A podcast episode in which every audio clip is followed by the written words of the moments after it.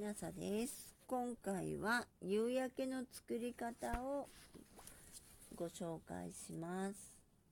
えー、まず準備物としては、えー、っとにリットルのペットボトルを用意してください。水をいっぱいに入れておいてください。それから、えー、ロートがあった方がいいですね。そして黒い画用紙を壁に立てかけておくとやりやすいと分かりやすいと思います。そして、えー、っと今度は、えー、牛乳が少しいります。えー、っとそれではいよいよ実験に入ろうと思います。えー、夕焼けを作り出す。次はにリットルのペットボトルで、ね、夕焼けを作ってもらいます。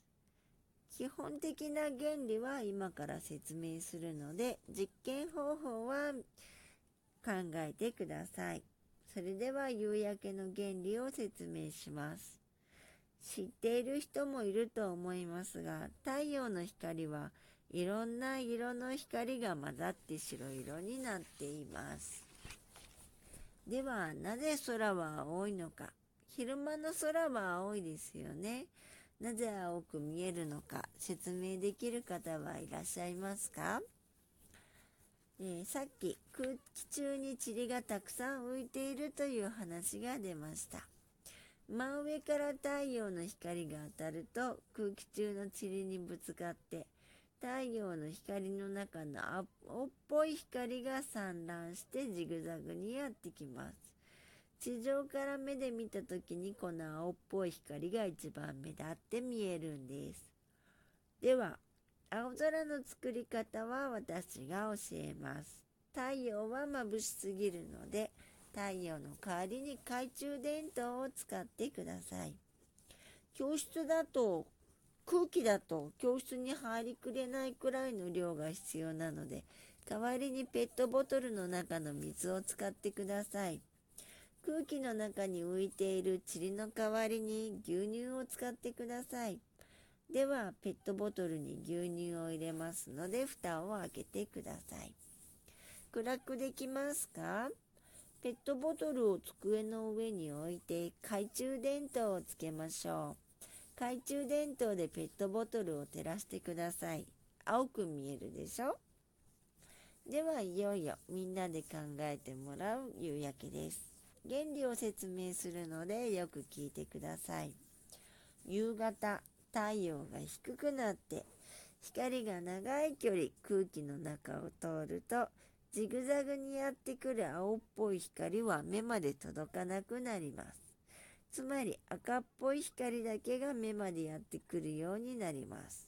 赤っぽい光しかやってこないので空が赤く見えるわけです。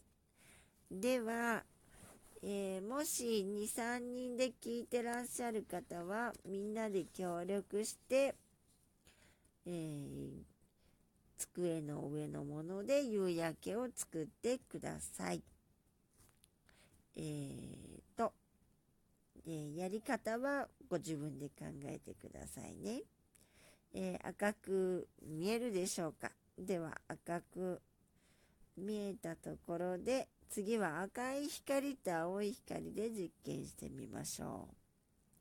えー、皆さんの実験で夕焼けができるには塵など光を散乱させるものと散乱する空間が必要だということが分かりました。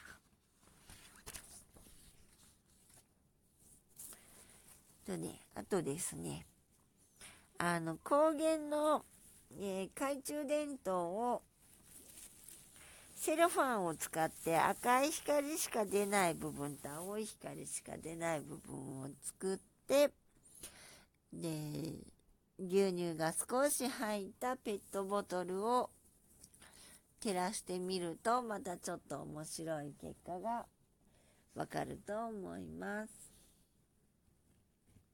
お天気というのは大きな空間でも大きな空間で起こりますが、工夫次第で小さな身近なものでも再現できるということをしてもらえたら嬉しいです。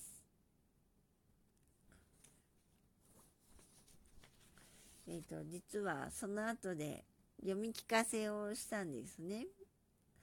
えー、っと、まあ、ベンジャミン・フランクリンの、それはベンジャミン・フランクリンの、えー、回を聞いていただければ、えー、ありがたいのですが、少しここでもベンジャミン・フランクリンについてお話ししようと思います。